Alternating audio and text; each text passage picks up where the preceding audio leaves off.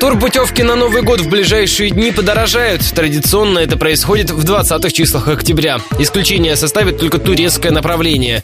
Минимальная цена на неделю на двоих сохраняется на уровне в 30 тысяч рублей. Чтобы сэкономить на путешествие в другие страны, остается теперь дожидаться появления горячих путевок, рассказала радио Ростова представитель компании «Санмар» Татьяна Гузман. Индия и Таиланд могут быть горячими датами, потому что 80 тысяч за двоих – это реально горячая цена. Позапрошлом прошлом году меньше 140-150 тысяч, Таиланд не было его и близко. Индию можно будет взять от 44 тысяч на двоих, например, две звезды в Кандалиме, в Каланкуте, плюс визы.